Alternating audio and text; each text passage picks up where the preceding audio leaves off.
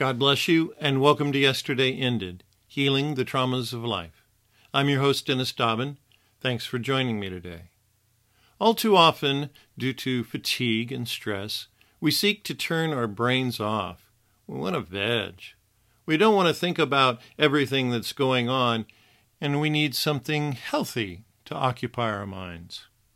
All too often, we fall to things that don't build us up. What are you doing to be re energized?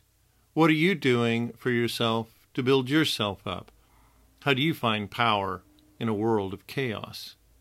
One way people re energize is to take a bath and soak in bath salts. Yet there is another alternative that people have begun to use. Instead of soaking in water, they are soaking in words. What words do you soak in? In today's episode, I have chosen three of my popular poems for you to soak in. I have chosen three powerful poems that are related in that they indicate there's more in life, that there are endless possibilities beyond what our eyes can see, that there is a vastness in the promises of God which are without measure, and that we are no longer held in bondage and we can break out. Give a listen.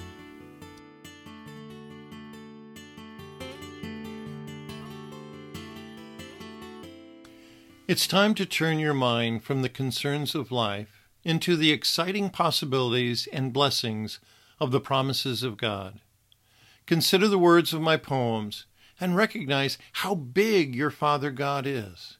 He is the creator of the heavens and the earth, and yet He is your Father, your Daddy. I will warn you that the poems I have chosen today are not particularly quiet there is a bit of excitement and enthusiasm contained within, and well worthy to soak in. I want you to soak in the reality and truth of the words I speak to you. Let them break off the limits and fears and anxieties that are endeavoring to hold you back.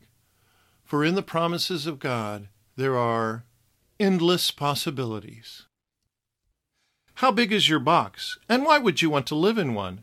No matter how large the box, its walls are still four locks. And to think outside the box. How far outside will you go? And to its limits will you bow, imagining only what it allows? So to four sides, a bottom, and a top, I no longer give credence or assent. That even outside the confines of such a thing, my imagination I will never bring. I leave behind such an hindrance of growth, and turn away to an ever expanding space so that my heart, my soul, my mind, endless possibilities I can find. In this poem, I challenge the phrase to think outside the box. I find that a limitation. I endeavor to live beyond that barrier. In my podcast title poem, Yesterday Ended, the beginning stanza also challenges this concept. I am now free to become who I am now free. Because yesterday ended, and my yesterday ended with it. And the lie of the box was unpacked. No walls or barriers box me. The truth about me is about me to hold me up, so no longer is there a hold up to becoming who I am now, free. All too often we allow limitations in our lives, yet the Word of God tells us that God is a God of the impossible. Ephesians chapter 3 tells us that he is able to do exceeding abundantly above all that we ask or think. So I ask you, what are you thinking? Are you thinking without measure? How do I look at my cup? Is it empty or full up, or the half empty or half full chalk up? But why not a build up to overflow?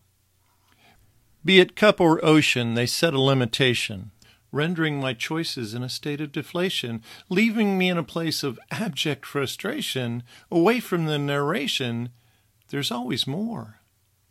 In measure, there's only so much I can do, and the options I'm offered are always too few. But beyond measure, power begins to accrue, and finally a breakthrough floods my life. Finite or infinite? How do I regard my borderlines? In the box, outside the box, or no box can define? the mental or spiritual diet upon which I can dine. So with what do I align? The thoughts of my heart. The truth of the matter is to live without walls, knowing that in every direction life can sprawl, never letting minimums my thoughts enthrall, because His Majesty calls me to live without measure. There is a reason why there are large numbers. That's so you can count the blessings of God in your life.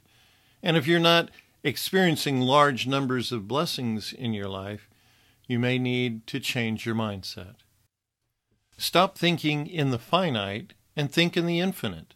Stop thinking in the physical and start thinking in the spiritual aspect of life of what Jesus Christ has done for you.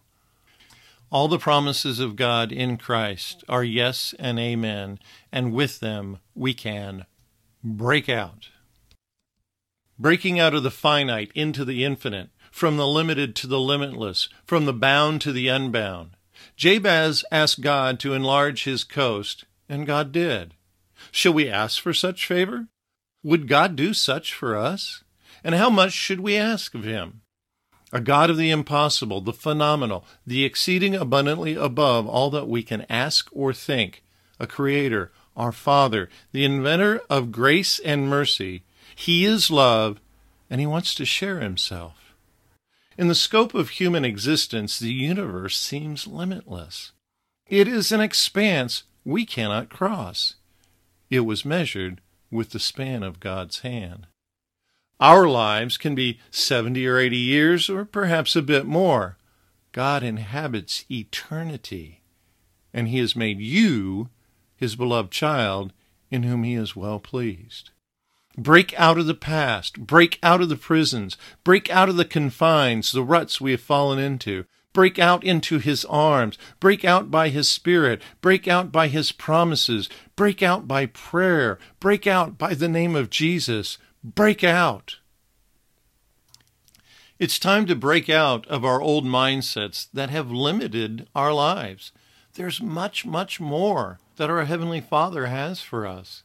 Take time today to soak in His Word and walk in His majesty and glory.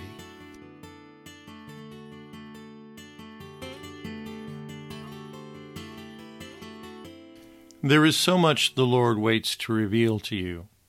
He waits for you to turn to Him. He waits for you to listen to Him, to be within His presence. Don't wait any longer. You have not only the privilege, but the right to walk into the throne room of God boldly, to obtain mercy and find grace to help in time of need. Go to your Papa God and crawl into His lap and soak in His love, mercy, and grace. He waits for you.